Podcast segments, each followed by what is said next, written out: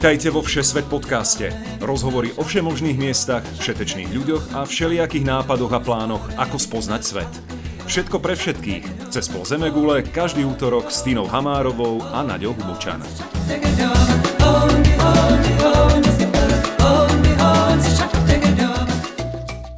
Ahojte priatelia, cestovatelia. Moje meno je Nadia Hubočan a dnes sa spoločne s Tinou Hamárovou prenesieme do krajiny, ktorú precestovala zo severu na juh a z juhu na sever. V opačnom poradí teda. Touto krajinou je Vietnam, kniha džunglí, socializmu, polievky pho a ruských letovísk. Tina s Lukášom, po domácky pachom, adrenalínom pri ceste nešetrili. Pohody hromadnej dopravy vymenili za prenajaté motorky a Vietnam na nich prebrázdili na vlastnú päsť. Takže dneska, opäť v komornej atmosfére, takto vo dvojici s Tinou, vitajte vo Vietname.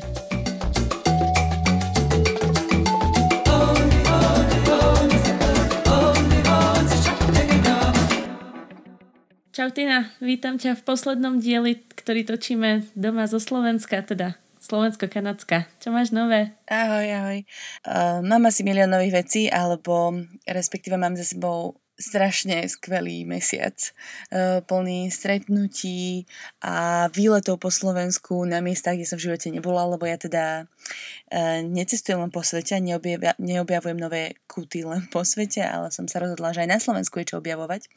Takže som bola prvýkrát v živote v Slovenskom raji a v Ždiarskej doline a potom som bola aj na niektorých starých známych miestach. Snažím sa naozaj sa stretnúť so všetkými kamarátmi, s rodinou, so všetkými novonarodenými deťmi a je to veľmi vyčerpávajúce, ale zároveň je to super byť doma proste na taký krátky čas, ale je to strašne fajn. Strašne ti závidím, Orlovicu, všetko.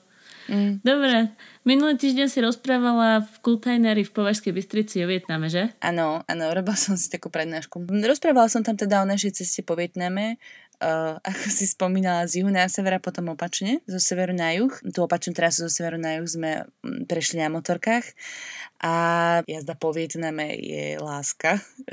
Uh, Vietnamci sú super, pho, proste môžeš ísť každý deň, je to všeliek na všetko. Mm. Písala som veľa aj vlastne z tej druhej cesty na motorkách na blog, také, také krátke príbehy z každého dňa. Stalo sa tam toho dosť veľa. Hej, a ty, Tina si vôbec nerobí self-promo teraz? No ale však to sa môže, to je neplatený product placement.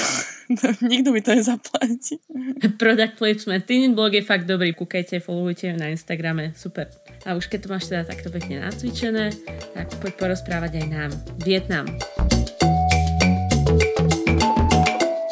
Dobre, idem pekne postupne, čiže boli sme tam tento rok, od začiatku marca dvetisícosemnásť, celý mesiac. Postupne na sever sme sa presúvali nočnými autobusmi, vlakom a dokonca sme aj leteli. A na konci sme si dali taký dvojtýždňový trip na motorkách po severe Vietnamu. To bol prvý trip a potom sme odišli do Číny, o Číne už som rozprávala a z organizačných dôvodov sme sa museli vrátiť do Vietnamu, doriešiť naše austrálske víza. Tak reko, že už keď sme vo Vietname a zaplatili sme proste vízový poplatok, tak si dáme už aj cestu zo severu na juh, ale veľmi sa nám zapáčil ten motorkový výlet, tak sme si povedali, že á, ideme to na motorkách. Keď ti nestačí ísť cez Košice niekam, tak ideš cez Hanoj v pohode. O, tak nejako. Um, takže dokopy sme tam boli dva mesiace, tak už mám taký pocit, že to poznám lepšie ako Manínsku tiesňavu. To nehovor, to je rúhanie. No pri motorkách ťa zastavím a v tomto dieli sa ťa totiž chcem popýtať aj, aké to je chodiť na motorkách po juhovýchodnej Ázii, aké sú prekážky, čo, aké sú výhody a na prvom mieste, prečo ste sa vôbec rozhodli ísť Vietnamom na motorkách? Lebo vždy chcela byť strašne drsná motorkárka a je to super sexy cool. A potom ďalší dôvod bol, že je to veľmi jednoduché vo Vietname si zohnať motorku, požičať si motorku, akúkoľvek. V podstate nejako tam nikto nerieši to, či to si oprávnený viesť takéto vozidlo. Robí to hrozne veľa backpackerov, čiže strašne veľa ľudí to robí a proste jazda na motorke je reálne najjednoduchší spôsob prepravy v Ázii. Tam keď si v aute, tak trčíš v zápche, akože minimálne vo veľkých mestách a okolo teba jazdí tisíce motorkárov, čiže je to naozaj taký najbežnejší spôsob prepravy. To ma vždycky desilo, keď sme boli na Bali alebo aj v Kambodži a videla som uh, všetky tie motorky Dostal som celkom rešpekt teda voči štvorčlenným rodinám, ktoré sa vopchajú na jednu motorku so štyrmi mŕtvými sliepkami na riaditkách a nákupom na týždeň zeleniny na kolesách. Mm, ale to nie je nejako, že... Nebolo to desivé trošku? Hej, bolo, a, alebo záleží kde, v mestách to bolo niekde desivé. Oni na tom dokonca vedeli prenášať chladničku, alebo tých dvadsať obrovských kartónov s vajcami, čo teda doteraz nerozumiem, ako bolo fyzicky možné. Alebo niekoľko, nie že štvorčlenné, alebo päťčlenné rodiny tam proste jazdili na tých motorkách. S kozou som raz videla jedného. Ale mne fascinuje, jak tam tie, tie malé deti, ktoré ani nemajú oblečenie, nie je to prilbu. Hej, a to takí akože úplne infanti sa... Oni niekedy vozia vpredu, to mi ešte príde také celkom akože bezpečné, že ho drží, že ho akože má medzi rukami, ale niekedy také dvojročné detičky sedeli za tým rodičom vzadu a len sa držali mikiny, lebo však ho nedokáže oblapiť tými rukami, len sa je zaseknutý no, do tej mikiny a proste Vietnamec ide päťdesiatko cez mesto. Ma zaujímalo, aká je detská úmrtnosť. Nečítala som, ale áno, povedala by som, že nič moc, že im štatistiky nevychádzajú veľmi. Takže áno, je to Je to také, že máš predtým rešpekt, ale zároveň je to hrozne veľká výzva a taký tréning pozornosti, pretože keď si v Hanoji alebo v Ho Chi Minh, čo sú obrovské miliónové mesta, tak máš okolo seba stovky motorkárov všade. Hoci kam sa pohneš, máš okolo seba proste veľa motoriek a musíš počítať s tým, že nerešpektujú jazdný pruh, alebo pôjdu sprava, zľava, zhora, zdola, že ťa obiehajú, alebo idú príliš pomaly, proste všetko. Musíš s tým počítať a je to taký dobrý akože tréning. Ne? No neviem, ako mne to skôr príde ako tréning na samovraždu. Nie, iba sa tomu musíš prispôsobiť. Akože tomu prúdu, ako ide. Lebo oni na to, že hentek jazdia a vyzerá to ako čistá samovražda, tak majú hrozne málo akože nehôd na motorkách, pretože oni v tých mestách, kde ich je veľa, naozaj nejazdia rýchlo. A musíš ísť pomaly a kontinuálne, žiadne rýchle pohyby a oni naozaj ťa postupne budú tak pekne akože obiehať. A nie, však jasne, čítala som aj, aj všelijaké desivé príbehy backpackerov, ktorí mali nehodu na motorke.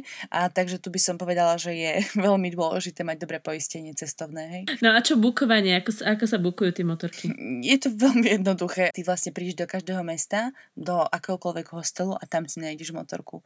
Je to všade. Požičovňa motoriek je úplne všade, na každom kroku. Hej. Sú také väčšie zastávky, mesta, kde sa presne zdržujú turisti a tam v každom hostelu Steli sa iba opýtaš na recepcii a oni tam vždy majú motorku, ktorú ti vedia dodať a stojí to približne od päť do desať. A čo na to potrebuješ? Mm, nič, reálne nič. Nikto sa teba nepýta, žiadny vodičák. To máš päť dolárov a tu je motorka? Tak, presne tak to vyzerá. Hej. Žiadna záloha alebo nič, tak? Ako to funguje? Nič, vôbec. Niekedy sa necháva ako záloha pás. Ale oni si vo všeobecnosti v tých hosteloch... Čo? Áno, teraz ma to napadlo, že vlastne toto. Lenže ja som sa to neuvedomovala, lebo oni v každom hosteli vlastne si od nás pýtali pás ako zálohu, že dobrý, my sme sa prišli ubytovať, že dobre, tak dajte pás a necháš tam pás proste na recepcii až potom to vyplatíš na konci. To vážne? A... Aha. A hej, nebali ste sa? Čoho? To, že dávaš pás cudziemu človeku, ktorého si v živote nevidela? Mm, ale je na to na recepcii oficiálneho hostelu. Neviem, nemám prečo tým ľuďom neverí, na čo by si ten pás chcel nechávať. A keby si nechal ten pás, tak má ešte väčší problém.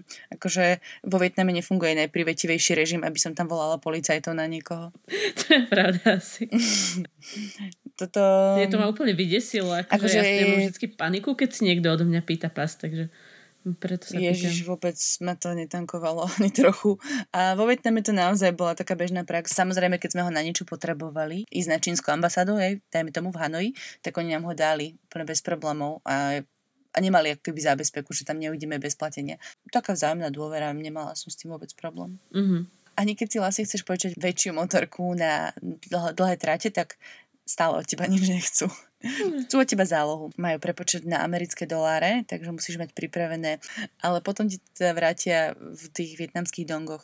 Čiže my sme mali za každú motorku, dajme tomu zálohu tristo dolárov. A potom, keď sme prišli do, do Ho Chi Minovho mesta, tak tam to vyplatili v dongoch. Bolo to, že štrnásť miliónov dongov Čiže sme potom dostali hrozne veľa kešu, bola doba kešu. Dva dní pred odletom z Vietnamu sme mali štrnásť miliónov v taškách. Musíš zabaliť do kufrika koženého a v pohode ťa pustia cez, cez colnicu. Akože neviem, ke, kedy by som prišla do Národnej banky Slovenska a vymeniť štrnásť miliónov dongov. Dobrý, jakož mám tu, mám tu pár tašiek.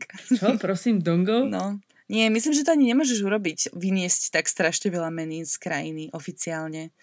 Uh, ale našťastie všade vo Vietname existujú pofidérne zlatníctva, kde v zadnej miestnosti menia dongy na rôzne iné peniaze európskeho typu aj amerického typu. Poďme sa pozrieť na top miesta vo Vietname.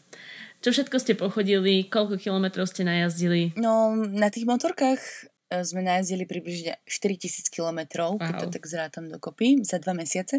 Ale ako som spomínala, my sme sa na tom prvom výlete presúvali hlavne inými dopravnými prostriedkami a potom na severe sme mali požičanú tú veľkú motorku, Hondu Win. A potom na tej ceste naspäť sme mali tiež túto Hondu Win požičanú celý čas. A pomedzi to sme jazdili na skutrikoch, akože vždycky z nejakého miesta. Honda Win bola výhra? Honda Win bola rozhodne lúz. Honda Win Detect to malo prívlastok, to znamená, aby ste si nemysleli, že to bola reálne Honda, tak to bol čínsky fake. Malo to proste osem súčiastok a konštantne sa nejaká kazila. A bola to taká plechovka, ale akože na pohľad tá motorka nevyzerala zle, vyzerala pekne, len teda bola podľa mňa dosť kazná. Takže sme to celý čas riešili, že máme aj na ceste, na tej prvej ceste, aj na tej druhej ceste sa stále niečo stalo s tou motorkou. Napríklad na prvej ceste som si vypálila celý telefon, lebo tam chlapci vietnamskí nalietovali takú nabíjačku na telefon a prestal fungovať elektrický štarter, tak som motorku musela nakopávať. A zase áno, nemám znalosti z mechaniky a z fyziky, aby som pochopila, že v motorke môže existovať nejaké prepätie.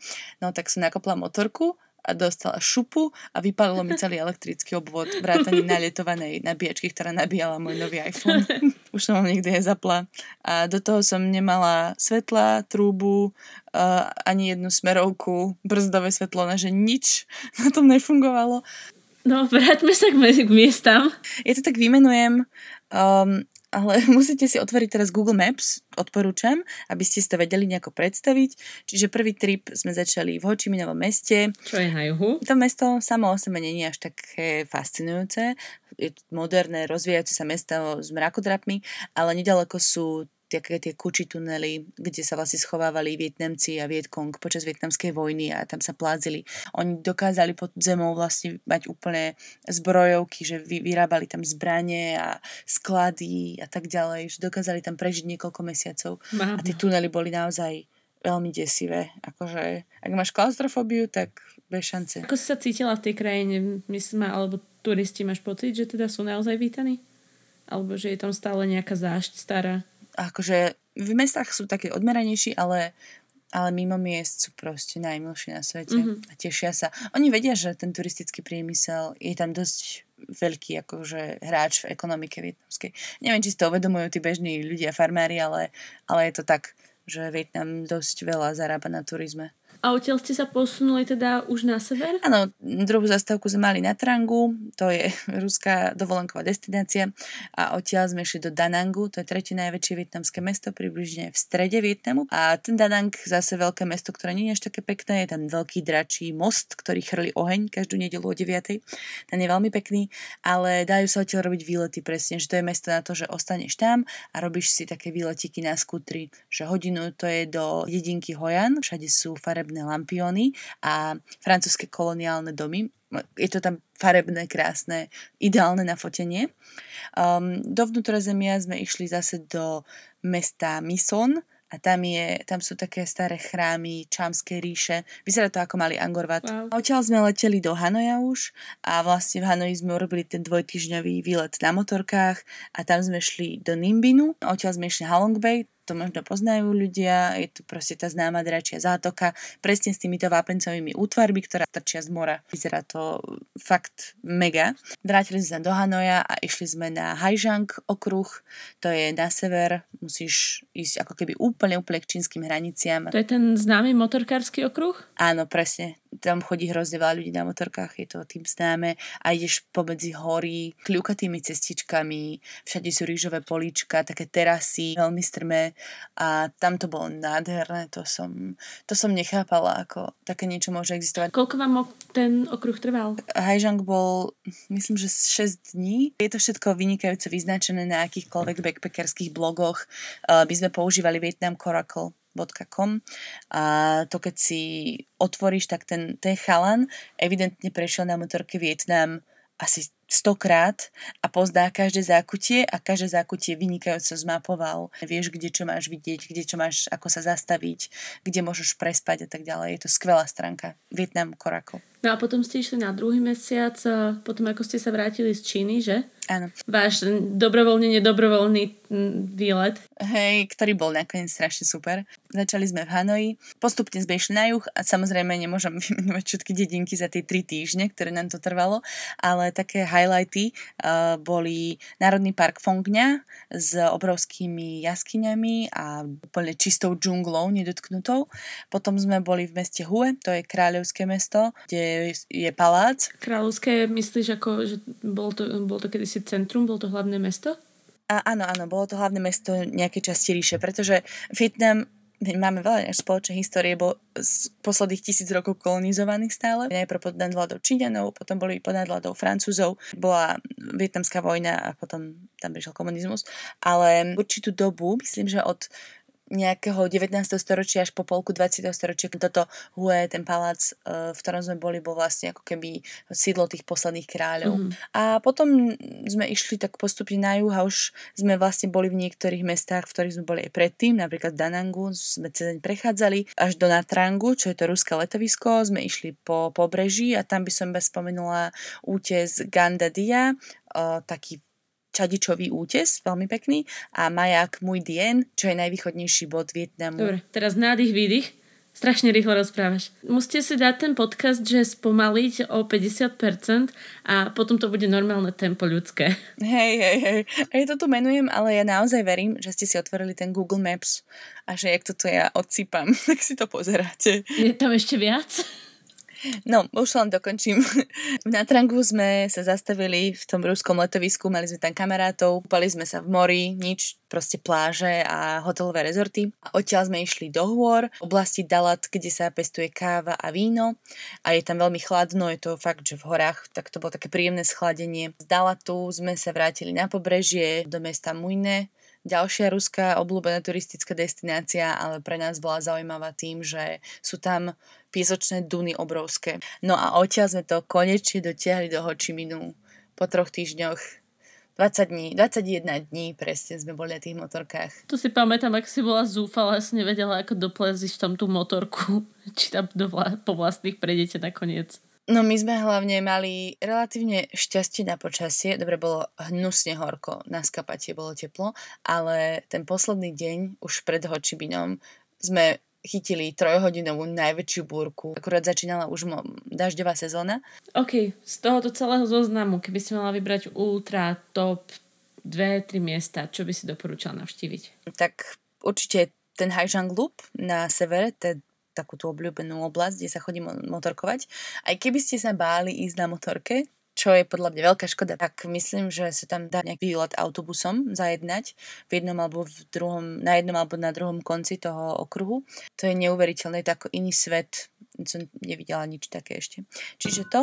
Um, môžete si pozrieť inak Ho, product placement na vše svete. Uh, som zavesila také video postrihanú túto cestu vlastne zo pár nejakých záberov a tak, že aby ste si vedeli predstaviť, ako to vyzerá. A druhý môj top bol ten Národný park Phong Nha.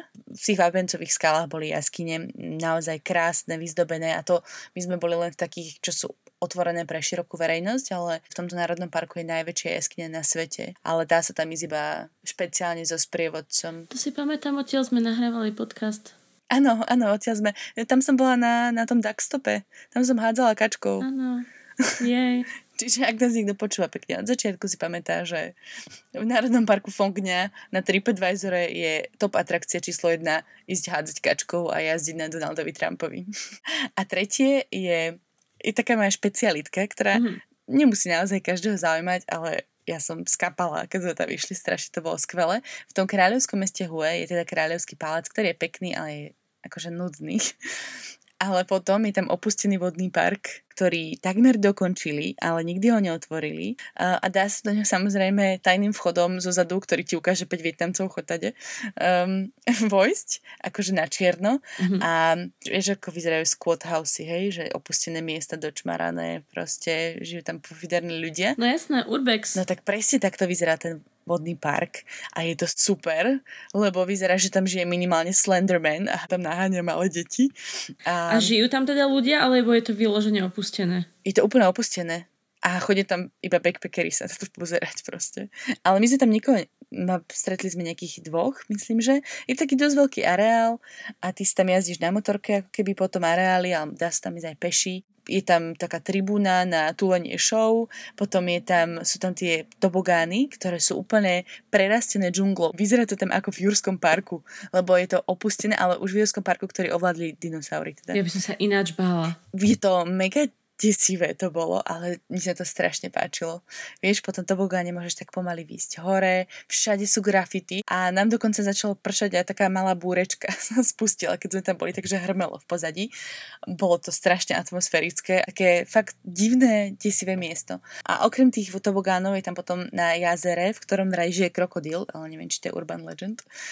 Je, taký obrovská, je taká obrovská dračia hlava, v ktorej evidentne mali byť nejaké akvária a dá sa výjsť hore až do papule, do tých zubov a je odtiaľ pekný výhľad akože na to jazierko a to fakt to, to bol úplný squat house, opustené, porozbijané, dočmárané, zarastené džunglou, ale akože vyzeralo to super.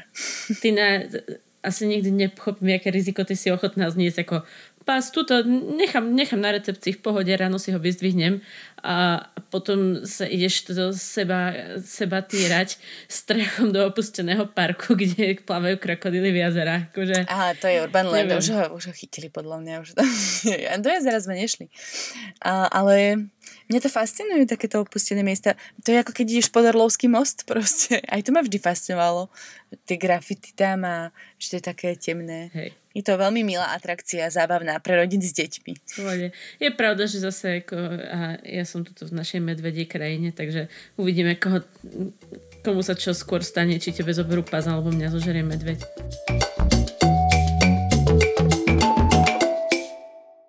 Keď to tak zoberiem, dohromady ste vo Vietname strávili dva mesiace, si povedala. Ako som vám plánoval taký dlhý výlet? Mali ste nejaký harmonogram? Áno, mali sme veľmi prísny harmonogram, keďže Pacho je pán plánovania, že má proste excelskú tabulku, kde nám rozpíše život na najbližší mesiac. Excel, to je sväté písmo dvadsiateho prvého storočia. No áno, voláme to kniha zla inak. Prečo? No, pamätáš si z Mumie? Tam bola kniha zla. A, lebo to je ten Excel, okrem toho, že má plán, harmonogram, tak zahrňa aj všetky moje dlhy. Oh. Preto sa to volá kniha zla. Ideme sa pozrieť Tinka do Excelu. Do, do, do, do. A už vieš, že bude zle. Okay. A, ale nie, je to strašne užitočné. Dajme tomu nejaké prvé dva týždne dokážeme vždy dopredu zabukovať. Čiže prišli sme do Ho Chi Minovho mesta prvýkrát, nič sme nemali zabukované, iba vlastne ubytovanie v tom meste. Sadli sme do kaviárne a niekoľko hodín sme urobili vlastne celý ten výlet až po Hanoj. Mm-hmm. Musíš si urobiť nejaký taký akože research, nejaký prieskum, prečítať si cestovateľské blogy, to je podľa mňa najlepší zdroj a potom samozrejme nejaký Lonely Planet alebo Wiki Travels, kde chceš čo vidieť a podľa toho sa rozhodneš teda v ktorých destináciách sa chceš zastaviť a tam si cez Booking jednoducho zabukuješ ubytko na pár dní a vo Vietname je super, že neručíš kartou a vlastne môžeš to svojím spôsobom kedykoľvek zrušiť. Aké je to cenovo náročné, alebo ceny celkovo, aké sú vo Vietname? Čo sa týka ubytka, tak sme sa držali v rozpetí tri až šesť eur na hlavu, na noc.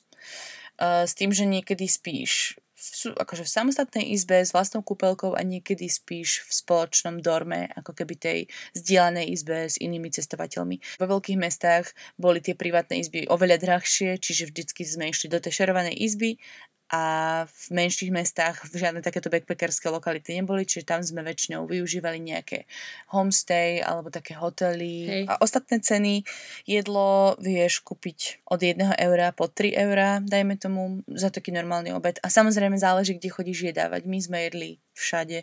Keď som videla stánok pri ceste a tam mali polievku za tridsať tisíc dongov, čo je približne to euro, tak som išla na polievku za toľko. Pohonné látky, a netuším, no, že nič, nič to nestálo, hrozne málo. Myslím, že devätnásť tisíc dongov za liter. Tak to koľko? Je osemdesiat centov, osemdesiat, sedemdesiat eurocentov, myslím, za liter. Potom sme sa ešte presúvali samozrejme tými vlakmi a autobusmi. Neviem už presne, koľko tie lístky stáli. trinásť štrnásť eur, myslím, že za nočný vlak. Čiže sme tam vlastne aj mali aj ubytko vrátane. Ak nechcete jazdiť na motorke, tak nočné vláky sú cesta. Veľmi príjemná. A bukujú sa na oficiálnych stránkach železníc, čiže dáš si Vietnam železnice do Google, proste Railways, a nájdete to ich stránku, ktoré myslím, že v angličtine určite, a tam si normálne nájdeš vlak, ktorým chceš ísť, zabukuješ si ho, ale musíš si ho do dvadsaťštyri hodín na akúkoľvek stanicu si prísť vyzvinúť lístok. Hej, to, to je dobré odporúčanie.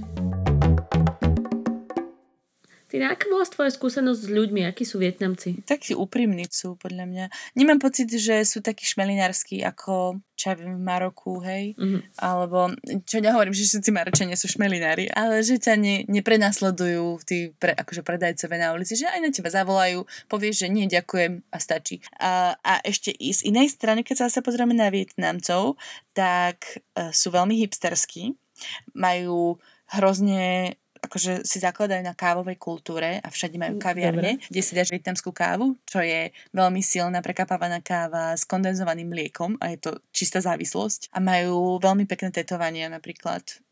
Ale to už je vec, ktorú som si aj všímala špecificky. Vietnam je teda socialistická krajina, vládne tam vietnamská komunistická strana.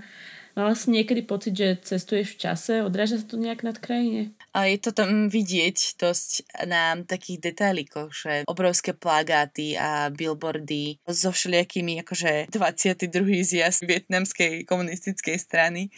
A presne také plagáty, ako, vieš, poznáš tých retro obchodov, také tie ženy bojujúce za lepšie zajtrajšky. Detaily. Hej, akože v Ho Chi Minh nebola nejaká dýchovková súťaž, tam mali také pekné zväzáčikovské červené šatky, tie detičky, vieš, košele, tú šatku okolo krku a hrozne tam one pochodovali a trúbli do trúb. Hej, tam, tam som si hovorila, že takto to asi muselo vyzerať v sedemdesiatom piatom Potom to vidieť na budovách, je tam hrozne veľa komančovských budov, ktoré ale sú reálne pekné, hej, že sa mi páčia vizuálne, aké sú komunisticky strohé a betónové. Hej, hej. A ďalšia vec je ešte tí oni cvičiaci dôchodcovia, čo tiež som dala video na Všesvete, môžete si pozrieť, ako oni ráno o piatej výjdu do parkov v akomkoľvek meste a začnú cvičiť. A to je taká, vyzerá to akože ako spartakiáda, ale vôbec nie sú organizovaní, čiže iba hrá nejaká najhoršia kolotočarská hudba a oni poskakujú a ťapkajú a tancujú a vrtia sa a trú sa o kamene. Prosím. A neviem, či cvičili, alebo čo, iba sa hrozne trú. Pozri si to video. Pozdrav. Vietnam je dosť známy teda pre backpackerov ako destinácia a sú tam nejaké miesta, ktoré sú aj pre turistov, ktorí by chceli vyloženie zájazdy s cestovkami? Ja by som rozhodne odporúčala to nerobiť, ale keď už, tak sú na juhu vlastne také tie turistické destinácie Rusov, čo som spomínala. To je mesto Natrang a Mui Ne. Celé to mesto je jedna veľká pláž mestská, ktorá je relatívne čistá a pekná a tam sa proste pupkači opalujú. Ja si to predstavujem ako také Bibione. Je to, áno. Nebola som v Bibione nikdy, ale proste to Chorvátsko, len tam je piesok. A dá sa tam pekne plávať, môžeš sa tam s deťmi hrať. Mm. A ono ich je viacej, akože okrem týchto dvoch, ktorých sme my stáli, tak po pobreží je ešte niekoľko takých miest, len my sme vlastne cez ne prechádzali, oni vyzerajú dosť podobne. No a teraz keby si mala porovnať Thajsko, Kambodžu, Indonéziu, vlastne krajiny, o ktorých typické ľudia uvažujú, keď chcú ísť niekam do juhovýchodnej Ázie, a čím je Vietnam špecifický alebo iný? Vietnam je taký win-win podľa mňa, že aj je to tam pekné, a aj máš pocit, že je to dobrodružné, také nedotknuté, ale aj si tam vieš všetko vlastne vybaviť. Veľmi jednoducho. Fakt, oproti iným krajinám som mala pocit, že všetko tam išlo hrozne jednoducho. Tradične sa spýtam, dala by si nám nejaké tri cestovateľské tipy na Vietnam? Pripravila som si pár, čo mi tak, čo mi tak prišli na um. Uh, jedno mi prišlo veľmi praktické, naučite sa jedlo po vietnamsky, lebo si v odľahlom regióne, som hovorila, že po anglicky sa vieš dohovoriť, ale je strašne fajn, keď vieš tých pár jedál, ktoré oni majú, povedať po vietnamsky. Čiže pho, najznámejšia polievka, komrang je pražená ryža a banh mi je taká typická bageta, ktorú všade majú. Akože preto to tu menujem, pretože môžete to poznať zo všetkých vietnamských bistier, ktoré sú po celom Česku aj Slovensku. Potom taká rada k motorkám. Veľa backpackerov rozmýšľa o kúpe, aj to tam tak funguje, že keď ideš, ja neviem, cestovať na mesiac, na dva mesiace po Ázii, tak to oplatí viac tú motorku kúpiť finančne. A my sme to požičali, prenajali, lebo to bolo predsa na tri týždne a finančne to vychádzalo takmer rovnako, ale čo bola výhoda v tom, keď sa s tou motorkou niečo stalo, tak ja som okamžite mala na telefóne chalanov z tej požičovne a oni mi pomáhali a komunikovali so všetkými tými mechanikmi po, po vietnamsky. Čiže ty tú motorku nevlastníš, iba ju prenajímáš a tým pádom máš zabezpečený celý servis. To je ultra výborné. Moja Tretia rada je iba kupujte si všade čerstvé ovocie, je vynikajúce.